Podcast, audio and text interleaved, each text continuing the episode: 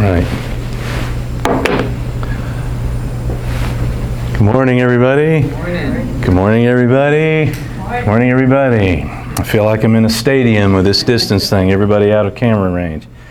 And a very good morning to all of you folks in uh, all the different states, and as well as the who have been joining us and watching and listening over these past, what, five months or so. Love you all. Thank you for joining us again. And for those who will be watching us later this week,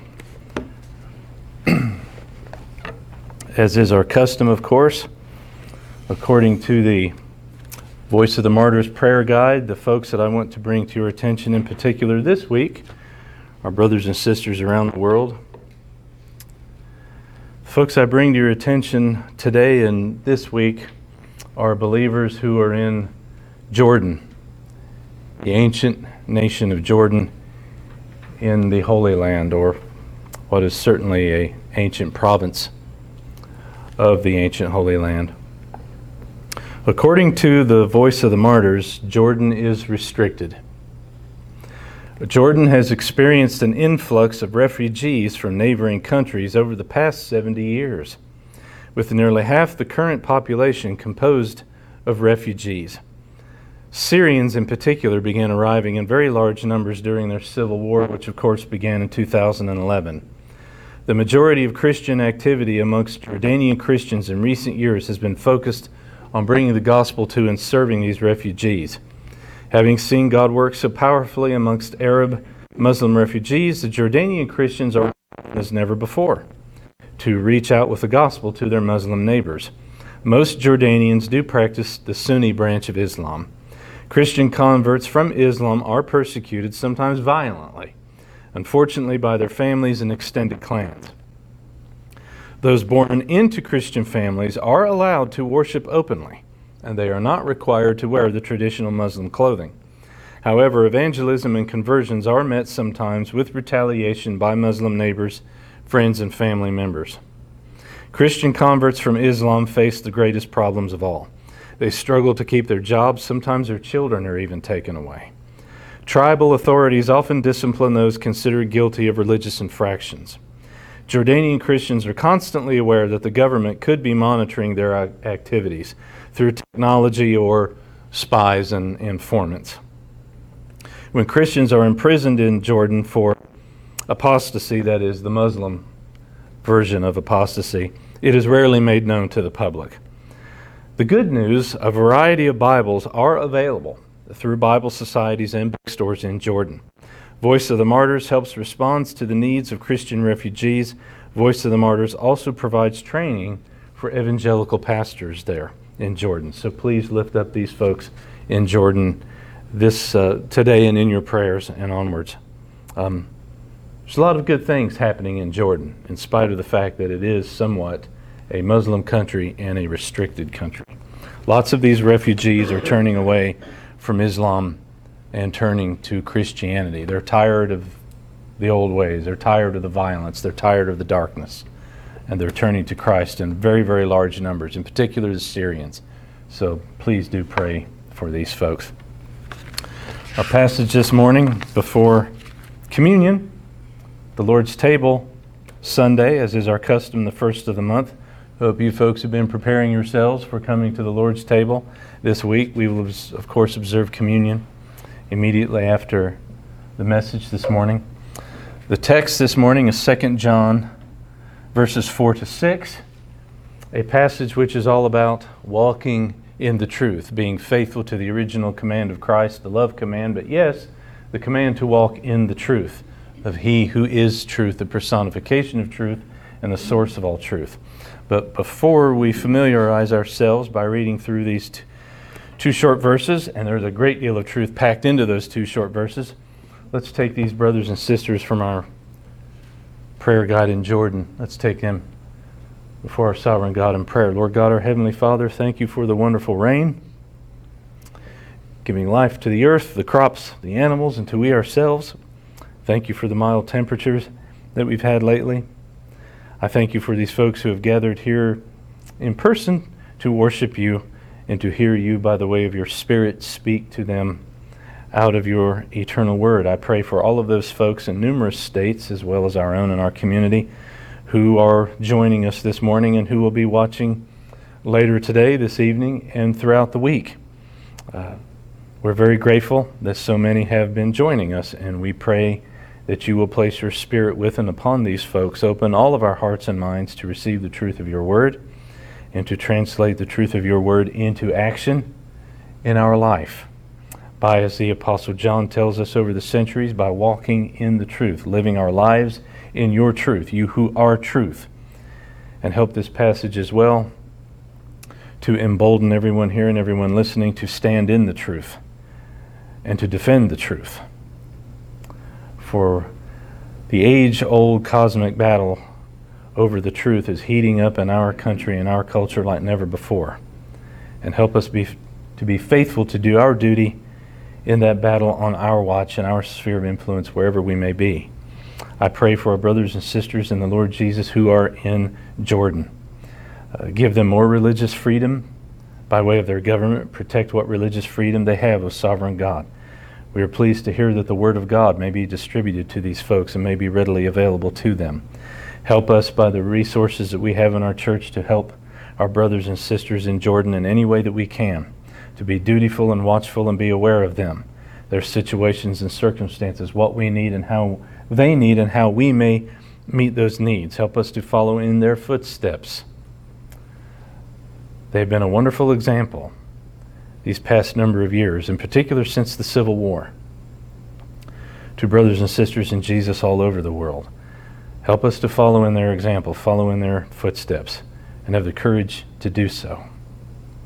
Please bless the reading of your word. Please bless our time at your table, the table of the Lord Jesus, to commemorate what he did for us two millennia ago and what he will do for us at your table, in the Father's house, in eternity, when the Messiah returns and consummates his kingdom once and for all. Hear our feeble cries, Lord God. Help us to be obedient to your word. Forgive us of our sins, our faults, and our failures. Help us in this very, very difficult time to know what to do when opportunity arises. Please hear our prayers on behalf of our very troubled country and a very troubled world but we take hope and rest in that you are sovereign and that you are in control and that your purpose and plan over, in, and through your creation will not fail and cannot be thwarted. And we look forward to the world to come, where all of this trouble and all of this darkness is a thing of the past forever. The world will be perfect, renovated, remade, restored to its original state, and better yet and that all the saints in eternal glory can bask in the presence of Father, Son, and Holy Spirit with no barriers in between at all anymore and forevermore.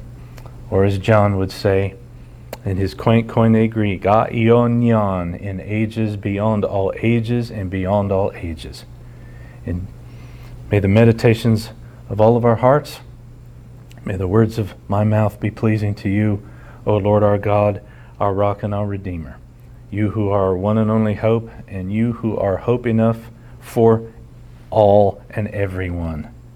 More than hope enough. In Christ Jesus' holy name we pray. Amen. I'm so used to doing this for some months on film with so few people in the room that when we opened up and started to gather in person, I neglected to have everyone stand for the reading of the word of the Lord. We're going to return to that. Would you please stand for the reading of the word of the Lord? Forgive me for that.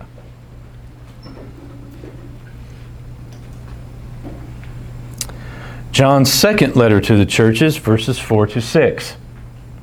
A short passage as we're heading into the body of the letter, in which you could entitle Walking in the Truth. He does mention the original love command of Jesus, but he's hammering home the command the exhortation, the invitation walk in the truth. Verses 4 to 6. I was very glad to find some of your children walking in the truth, just as we have received command to do so from the Father. And now I ask you, lady, beloved lady, dear lady, not as I'm writing to you a new commandment, but the one which we have had from the beginning, that we love one another. And this is love, that we walk according to his commands. This is that commandment, just as you have heard it from the beginning, that you should walk in it. These are the words of the Lord by way of the Apostle John. Thanks be to God for them. Thank you, folks. You may be seated.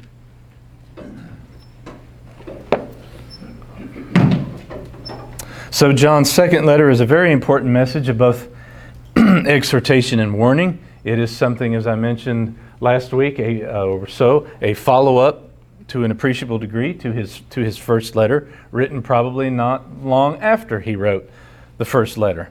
And in this particular passage, verses 4 to 6, as we're starting to move towards the heart of the letter or the body of the letter, John's quite exuberant, isn't he? Uh, you don't quite get as exuberant sometimes in English translations as you do in the original Koine Greek in which the letter is written. He is joyful. He is very glad. He is exuberant in his joy and in his gratitude to hear, to know the many members of this church that he is writing to. Remember, in, uh, originally we believe this chosen lady is a church, a specific church in the province of Asia or Asia Minor, which is modern day Turkey. John is writing from Ephesus, one of the principal cities in that region from the Roman Empire at that time. But of course, as this is sacred, sacred scripture, John very well knows he's under the inspiration of the Spirit, and he knows that this letter is going to be copied and it's going to be circulated, it's going to be distributed. And as it is sacred scripture by uh, association and relationship, this is for all believers in any age and every age the world over.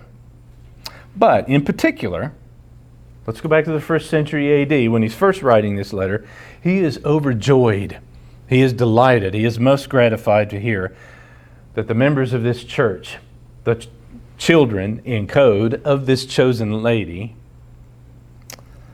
he's delighted to hear that the people that he's writing to, they're faithful.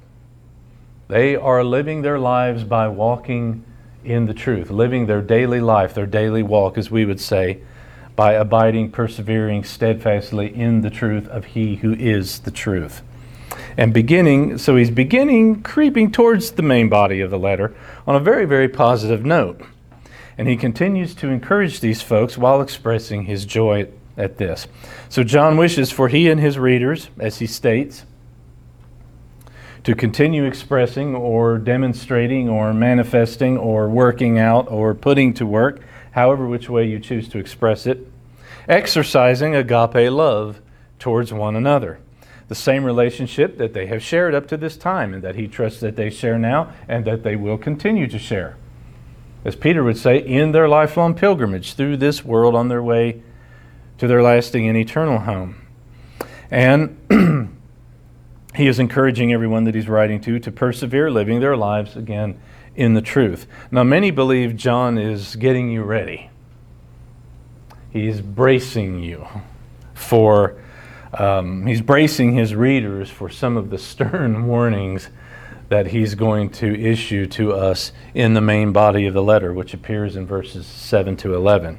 So, verse 4 I was very glad to find some of your children walking in the truth, just as we have received command or commandment, command or commandment from the Father, from the Father to do so. So, first phrase that let's, let's unpack. It has given me joy to find some of your children walking in truth or walking in the truth. Uh, you could just as uh, well translate this as I was very glad. I was overjoyed. It has given me great joy to hear, to find that some of your children are walking in the truth. So John is rejoicing due to the good news coming his way about this church that he is writing to and the members which make up that church, his chosen lady and her children. These believers he's writing to. This is a very deep, sincere, satisfying joy that our elder brother, the apostle, is experiencing. Very, very happy tone to work our way into the main body of the letter. He has sincere, satisfying joy to hear of the well being of his fellow believers. So, this is the first life application for the day. Do we have this? Do we do this?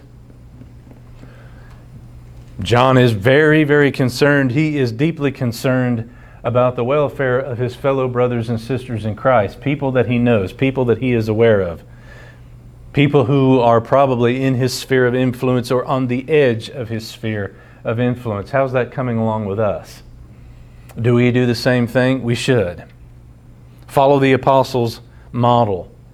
Follow the apostles' character. Follow the apostles' exercising or working out of agape love. How are we all about the well being of believers in this world that we are aware of? And we perhaps even have a greater responsibility than the Apostle John did. Because the Apostle John, in the first century AD, he did not have that. He did not have this. He did not have that. He didn't have radio. He didn't have the internet. He didn't have television. There were a lot of believers that John probably were not aware about, although he was deeply concerned, of course, about all believers in the world, and served them by writing sacred scripture, by praying over them, by traveling, by working as hard as he possibly could. People in his sphere of influence, people outside of the physical sphere of his influence. How is that with us? We are to be very concerned about the ultimate spiritual welfare and well being of those, of course, who are in our physical sphere of influence, but also concerned about those who are not. And we do have the means and we do have the resources to reach them and to help them. We have a duty and a responsibility like never before because we can find out what is going on with brothers and sisters all over this world. And there are ministries and organizations that we can help, that we can assist, that we can give resources to who will help these people and their needs and their wants and their dangers and their concerns and so forth. So, that's the first life application command from the Apostle John in a sort of oblique way. How is our concern coming along with our brothers and sisters in Christ? And do, do we take great and profound joy when we hear of their well being? And what do we do when we hear that they're in trouble? Let's translate those words into action in our life. It's a top priority for John. Now, when John says to find, I was very glad to find some of your children walking in the truth. Well, actually, in the Greek, I'm going to throw some grammar at you. It's written in the perfect tense. We've had that a lot in John's first letter, and that's important because you could just as well, perhaps more accurately translate it as I have found. This information has come his way in the past, in the not too distant past. But when something is written in the present tense in the original Greek, it means something that has happened in the past, which has very important ramifications for the present and, yes, for the future. That's what that means by being written in the present tense. I have found this out in the past that you have been walking in the truth. And so I expect that you are still walking in the truth now, and I trust that you will always continue to walk in the truth your life long until you step into eternity. That's what he's saying. I'm overjoyed to find that you have been walking in the truth. I trust that you are still walking in the truth now, and I trust and encourage you to always walk in the truth for the rest of your life. He expects that we will always continue to walk in the truth. Now, to walk in the truth, what does he mean by that? That's a bit of a, an idiomatic expression, a figure of speech. It's what you and I in 2020 would call our daily walk, our daily life walk, our lifestyle, the way we live our life on a daily basis. Your everyday conduct, your every way your everyday way of thinking, your everyday behavior, your practical daily life. And that must be living it all in the truth. Here's the truth live your life in the truth, translating the words of He who is truth into action in your life on a daily basis, all the day and every day. Walking in the Spirit as the other apostles say, the Spirit is the ultimate author of the Word of God. Live your daily life walk in the truth. The truth about God, the truth about Jesus, the truth of God, the truth of Jesus. And live your life walking with He who is truth, the personification of truth, the embodiment of truth, and the source of all truth. And this is a very, very important small passage because what's one of the biggest battles raging today in the world and in American culture and society? It is the age old cosmic battle for truth, the battle over the truth. And it is really heating up in this world and in America now, isn't it? And you have those who want to peddle probably one of the most destructive philosophies ever foisted upon humankind. A philosophy which flatly denies that there is any such thing as true truth, as Francis Schaeffer would say, or objective truth. That is a very dangerous lie. And it is very destructive. And these are some of the most dangerous people that there are out there who deny the existence of evil, who deny the existence of good, and who deny the existence of truth, objective truth. We are people of the truth. We are people who are to live our lives in the truth with He who is truth. We are people who are to walk in the truth, live in the truth, and die for the truth if needs be.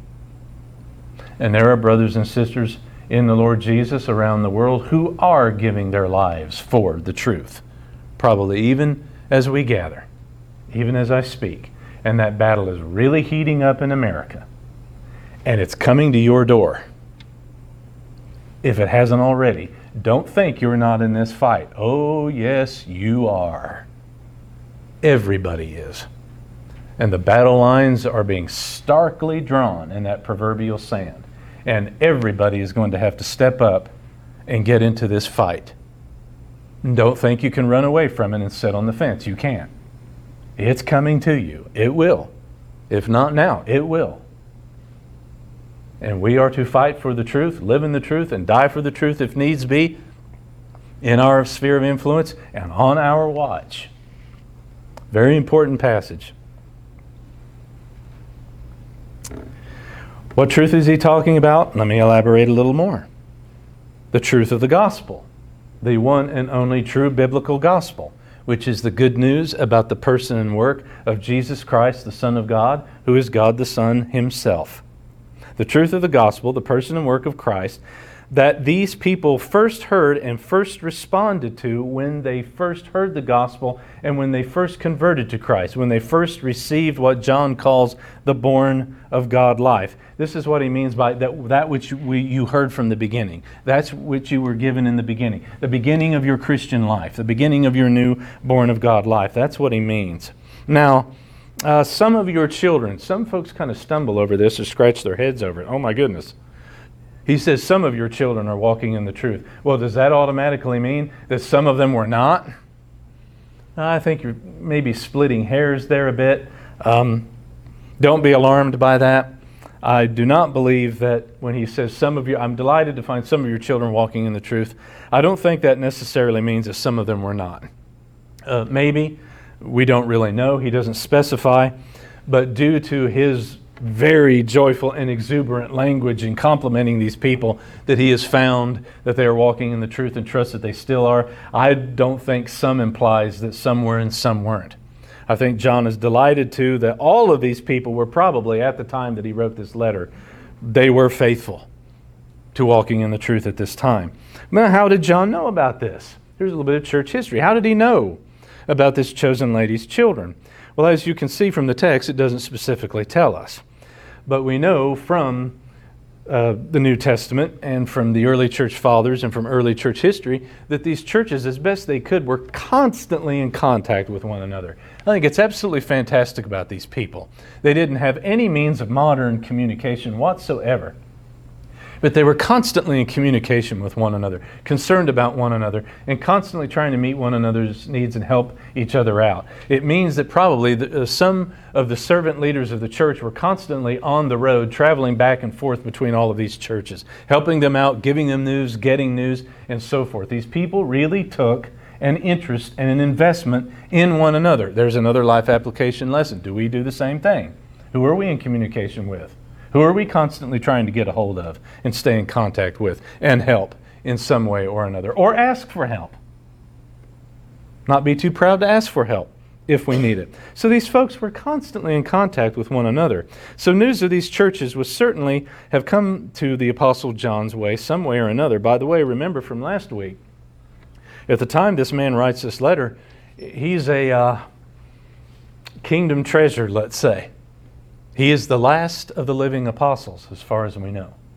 He is the last of the original 12 apostles of Jesus who is still alive, and he's probably in his 90s.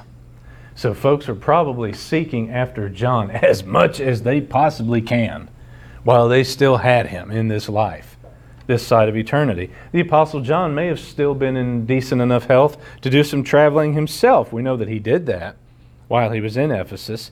So, he very well may have met these people personally and come to know some of these believers personally. This may be firsthand knowledge, as we say. At any road, quite happily, these believers have a very good reputation of living in devotion to the truth of God, the truth of Christ.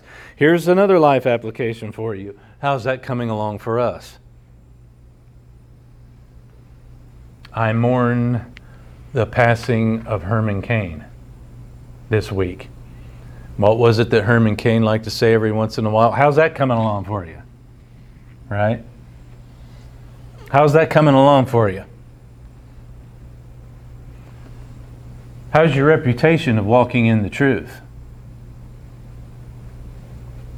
How's our reputation of walking in the truth? Apply this personally. Apply this to yourself personally. What do people say about me walking in the truth? Living my life in the truth of He who is the truth. Now, uh, you, you yourselves as a couple, as a family, what would people say about me and my wife and my kids and my parents or my brothers and sisters or whoever? Our, our, we as a people, as a family, walking in the truth. All right, now apply it to, the, to a church. What would people say? What do people say about we as a church body, as a church family, walking in the truth? They may say good things, they may say bad things. There's a lot of people who don't like the truth. If they don't like the truth and they're angry at you for walking in the truth, praise the Lord, keep up the good work. But for those who are walking in the truth, what would they say about you? Us, we, and our walk in, in, in the truth. By the way, uh, here's some application for you. If the Apostle John was writing a letter about you, if the Apostle John was writing a letter about us, what would he say? Would he be gratified? Would he be overjoyed? Would he just be flat tickled to death to hear how you're getting along, how we're getting along by walking and living in the truth? Interesting to think about, isn't it? Very interesting to think about. Truth is what corresponds to factual reality.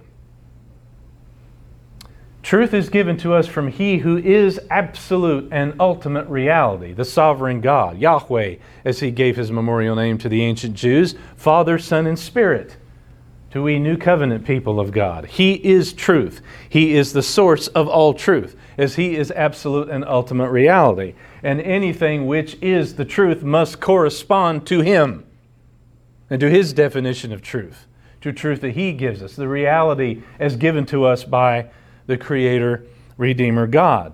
Now, truth in your life, truth is what you think. Truth is what motivates the way you think, the way you speak, the way you act. It motivates your conduct, it motivates your behavior, it motivates the way that you view life. It is, as we say, your worldview, the way you view this world and everyone and everything in it, the way you view this universe and everything and everyone that is in it. Truth is reality, folks. And there is a war waging over that. Truth informs, truth inspires, truth motivates the way that you live. Yes, this little passage, these two verses, it is very, very important. It will motivate and inspire, pray God it will, the way that you live your life and what your ultimate destiny and destination is going to be. Dr. Danny Akin writes in his commentary, I love this little comment. John is saying that doctrine becomes duty, creed becomes conduct. And we read a creed about the person and work of Christ every Sunday that we take communion. That creed must become conduct in your life. It's not just words that you give some sort of nice, warm, and fuzzy intellectual assent to. You are to live your life by that creed and by the truth and reality that that creed expresses. Doctrine is important. Some people don't think it's important. That's a disaster. Doctrine is important. It becomes duty. It becomes the way you live your life. The creeds do as well. If they're scriptural ones, creeds become conduct, the way that you live live your life. Or as the Baptist preacher Vance Havner used to say, what we live is what we believe. What we believe is what we live. Everything else is just religious talk. Next phrase just as we have received command to do from the Father, just as we have received this command, these original commands, this original commandment, to do from the Father, or let me read it this way just as we receive this command to keep from the Father, just as we received this command from the Father. That's what John is saying. From the Father himself. He traces this command given to us by Jesus back to the Father himself. This command is to walk in the truth. It is a command we have received ultimately from the Father himself by way of the Son. And the Spirit enables us to obey that command. Remember 1 John 3:23. Let me go back there very quickly. You can go with me if you want to.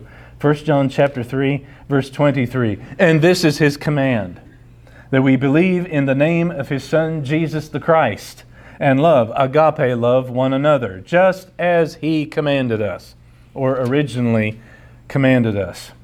John is repeating a very important truth from his first letter.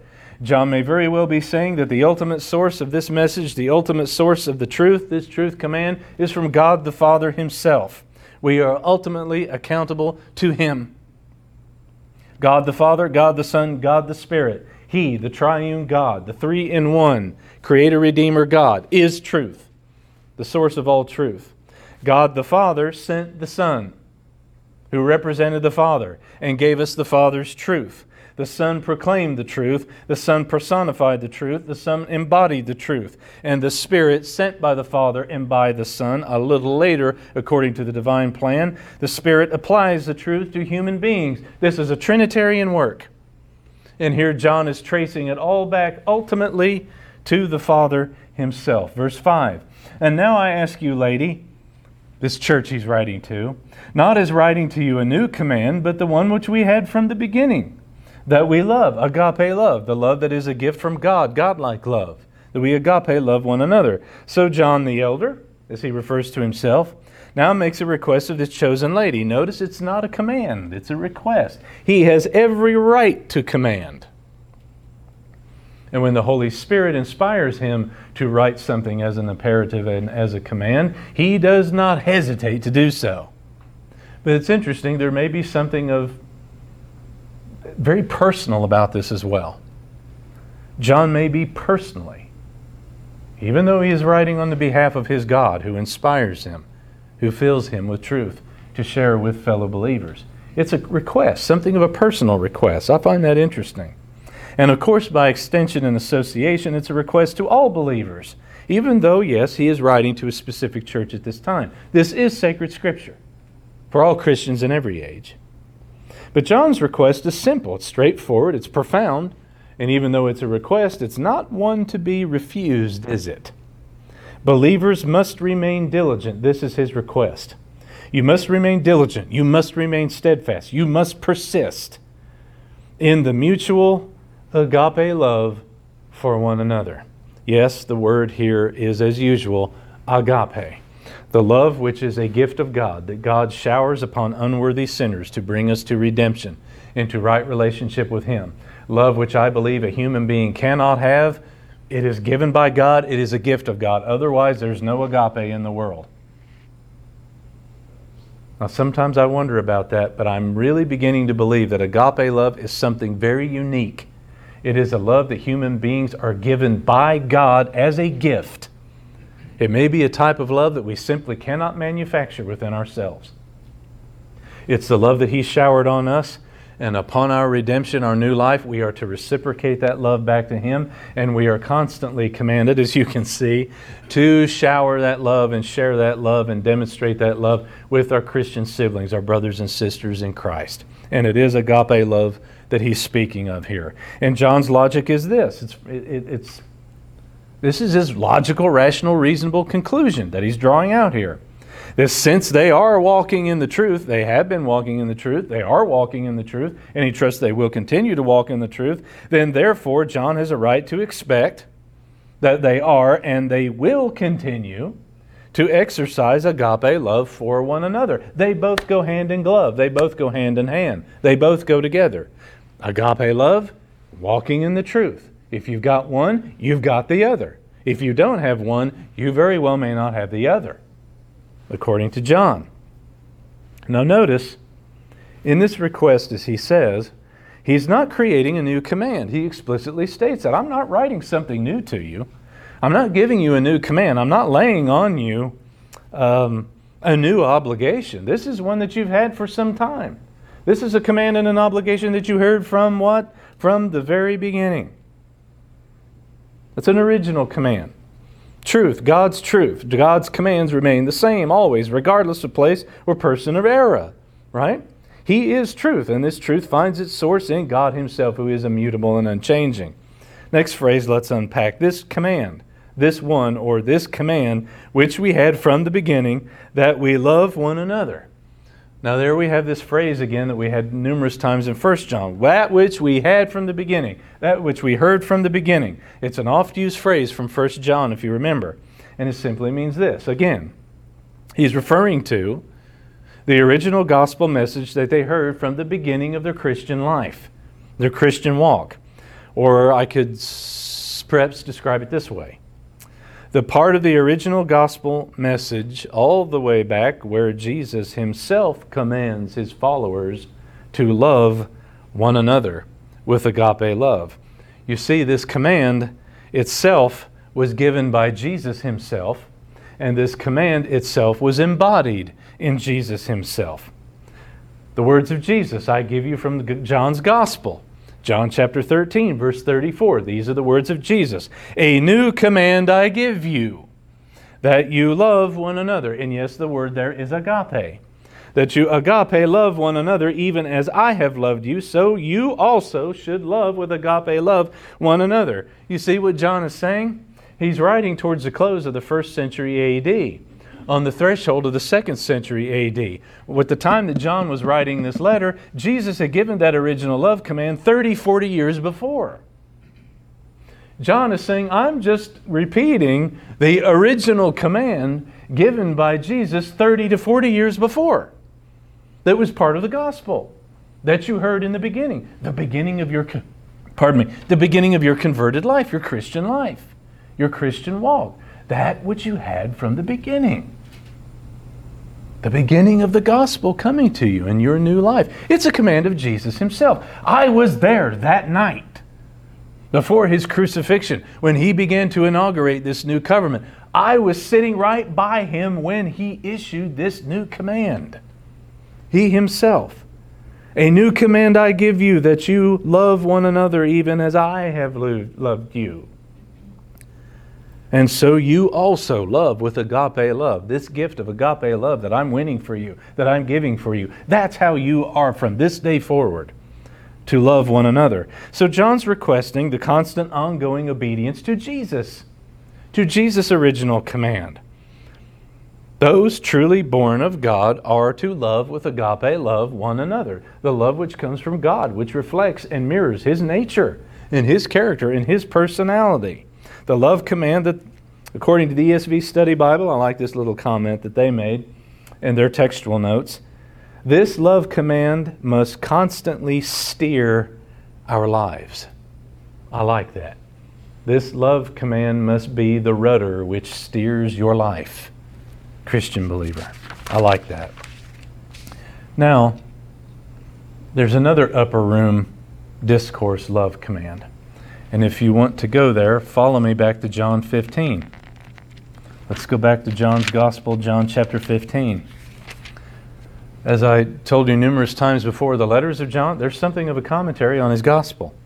So if you want another upper room command to agape love one another from Jesus himself, John 15, verses 12 to 17. I'll just read through it briefly.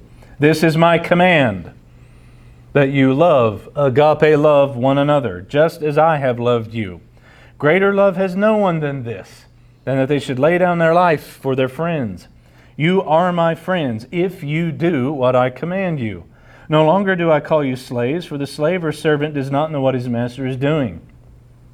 but I have called you friends, for all things that I have heard from my Father I have made known to you. You did not choose me, I chose you and appointed you, that you should go and bear fruit, and that your fruit should remain. That whatever you ask of the Father in my name, he may give it to you. This I command you, that you love, agape love, one another. So, walking in the truth and the experience of agape love should go hand in hand, according to John. The absence of one will most likely impair or hinder the other. And remember from last week love and truth. They're what some theologians have called through the years their twin props, their twin supports, their twin pillars holding up the front porch of your house. Love and truth, twin pillars holding up the believer's life, holding up the believer's faith, holding up the believer living out their Christian life according to the apostolic commands. Verse 6, our concluding verse for the day. And this is love that we walk according to his commands. This is the command, just as you heard from the beginning. You know what that means? That you should walk in it. Now, this phrase, walk in it, I think is a little interesting. Because what exactly does he mean by walk in it? Or is it all the teachings of Jesus? Is it the love command in particular? Or is it the walk in truth command? I frankly think it's the walk in truth command. More on that in a moment. And this is love that we walk according or in obedience to his commands. You see what he's saying there? You want to know what agape love? Here it is. This is what it looks like. This is at the heart of it. This is where it starts. And it goes on to say, you do all sorts of nice things for other people. Is that what it says? Well, you've got your Bibles. What does it say? And this is agape love, that we walk in obedience or according to his commands. Now, isn't that interesting? He doesn't even mention other people here. Not yet. If you want to know what agape love is, you have to walk according to his commands. You really want to know what agape love is? You really want to experience it? You really want to shed it abroad, as Paul would say, amongst or to other people? You first have to start walking in obedience to his commands some specifically, but let's start with all of them. Reminds me of that billboard that I saw between Huber Heights and Springfield on used to be on a billboard on I-70. Real Christians obey Jesus' teachings. My, would John love that billboard. My, oh, my, oh, my, would he agree with that. This is what real agape love is and what it looks like and where it starts. That we live our lives in obedience according to his commands. So, after having given the exhortation to persist in mutual agape love and the truth, these twin commands, these twin pillars walk in the truth, walk in love, walk in love, walk in the truth. They go hand in hand. Now, Elder John, he defines it in a little more detail. He gets a little more specific concerning that love, that you walk according to his commands. So, in John's gospel, if you have questions about John's letter, go to his gospel. Sometimes, if you have a few letters about it, questions about his gospel, go to his letters. In John's gospel, it's important to remember Jesus himself characterizes his disciples' love for himself in terms of their obedience to his commands. Let me say that again. In John's gospel, Jesus more than once characterizes his disciples, his followers' love for himself in terms of their obedience to his commands, their adherence to his teachings. I give you the words of Jesus from John 15 10. If you keep my commands, you will abide in my love, just as I have kept my Father's commands, and I abide in his love. There you have it. John 15, verse 14. You are my friends if you do what I command you. In other words, you really are my friends if you translate my teachings into action in your life, thereby obeying them. Now, that we walk according to his commands. Important note here. Again, it's written in the present tense in the Greek. So, what does that convey? A present and ongoing action. That we walk according to his commands it indicates a present and ongoing action because of something that happened to you in the past. You were redeemed. You were born again. You received the born of God life sometime in the past. Therefore, you are or should be walking according to his commands in the present, and you are expected to do so in the future. That's what John means. He means we are to walk, we are to live this way, and to continue this, le- this way of life always. Walking in the truth is to be a consistent and permanent way of life. You are to exercise agape love and obey Christ's commands as a consistent and permanent way of life your entire life through. That's what he's saying. You don't get that so much in the English, perhaps, but you do in the Greek. And when he writes, This is the command, the original love command, just as you've heard from the beginning, that you should walk in it. Again, that lovely little phrase, you have heard from the beginning. Again, it's a simple reference to the love command given by Jesus himself, along with Jesus' command to obey his teachings. This is how you prove that you love him. This is how you work out your love for Jesus. Honor his teachings, honor his commands, translate them into action in your life. This is where it happens. This is what it looks like. This is how it's done. This command that, the original readers heard from the beginning of their Christian life this command that you and I heard from the beginning of our Christian walk and Christian life. This is receiving and appropriating the original gospel message of Jesus and putting it into work in your life. That's what he's saying. That you should walk in it. Notice the last phrase of verse 6 command that you heard from the beginning, that you should walk in it. Now, Hina enaute peripatete in the Greek. But the question here is if you want to get a little more specific, what's it? What, what does he mean by it? The question here is what does it refer to? All the commands of Jesus? The love command of Jesus? Or the walking in truth command of Jesus? Well, I happen to hang my hat with a growing number of theologians who argue for truth the original truth command. John is returning you to the original command that he gave you in verse 4 of walking in the truth. Why is that? It's because the major theme of this second letter is walking in the truth of and about Jesus. We must walk, remember, in love and in truth. If you really want to love, you must have truth.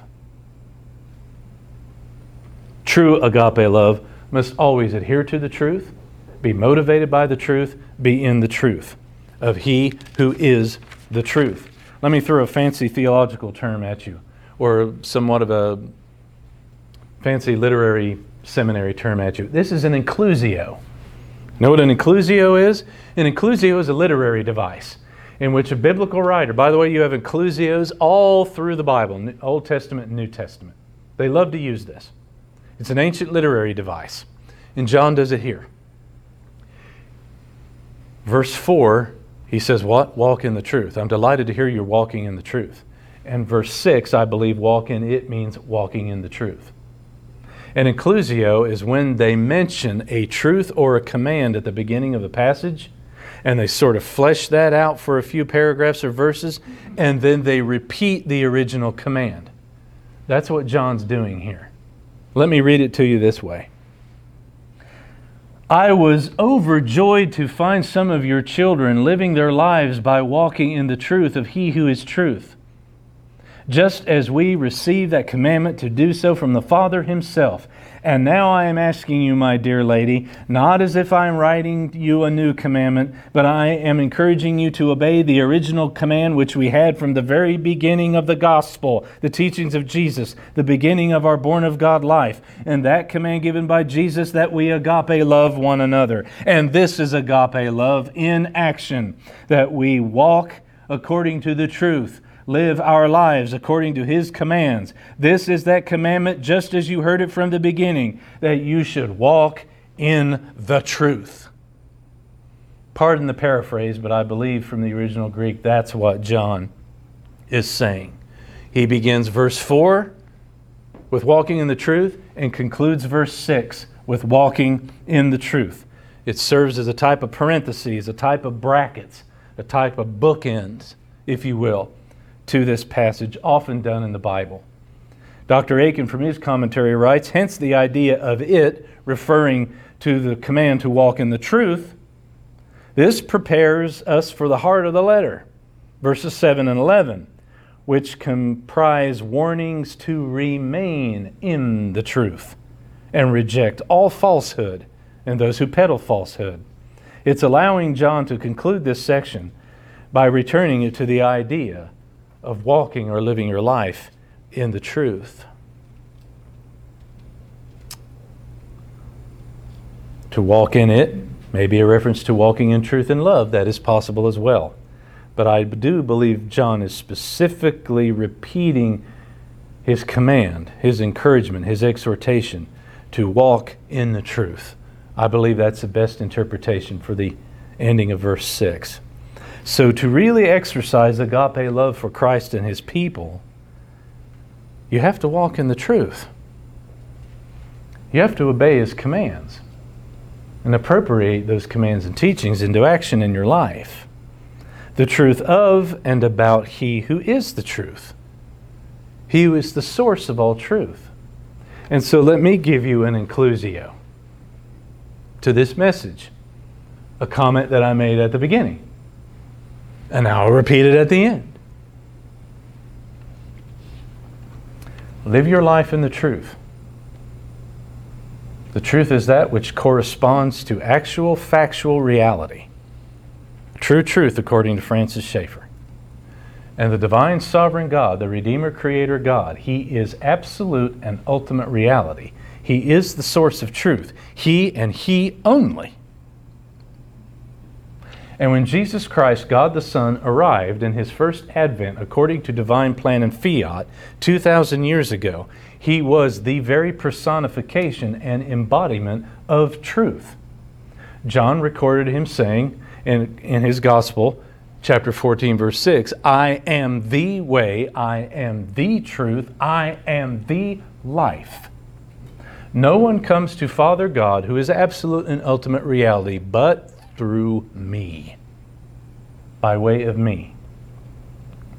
This is the age old cosmic battle for truth. It began shortly after the fall of our original parents, after the dawn of creation. And it has been raging ever since, and it will always rage until the King returns in his second advent. And we're all in this fight. If you truly are a recipient of the born of God life, whether you like it or not, you're in this fight. Step up, Christian soldier, be joyful, and get in this fight. Walk in the truth. Live your life in the truth, motivated and inspired by the truth of He who is truth, the source of all truth. And give people who are wandering around in hopeless, self destructive darkness the light of the truth. And that battle, again, is really heating up in America. And who knows where it may take us. We are to be people who live our lives in the truth, for the truth, and die for the truth, if needs be. And don't be afraid of that,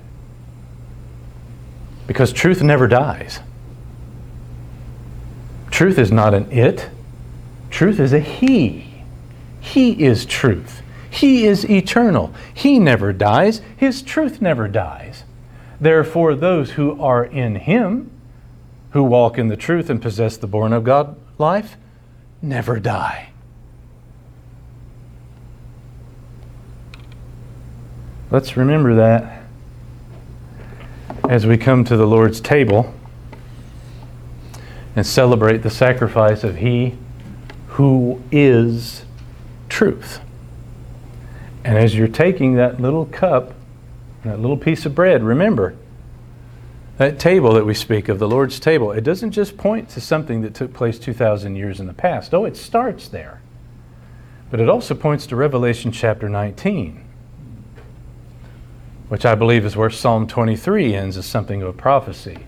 The table in the Father's house, the great wedding banquet of all the redeemed people of God from all the ages in the party that knows no end, when only truth, the truth, the whole truth, and nothing but the truth, truly exists, only and forever. In Jesus' name, amen. Sovereign Lord God, our Heavenly Father, thank you for those who have joined us by way of the filming, the recording this morning. We trust that this eternal truth they will apply to their lives and that they will walk in the truth. Bless them with uh, whatever circumstances, situations, or trials or troubles that they are facing. Draw them to you by way of your word and your spirit, and may your perfect will be done over their life as well as our own. And thank you for this opportunity to commemorate the great sacrifice of God the Son, Jesus our Lord, this morning. In Jesus' holy name we pray. Amen. To prepare for communion here in just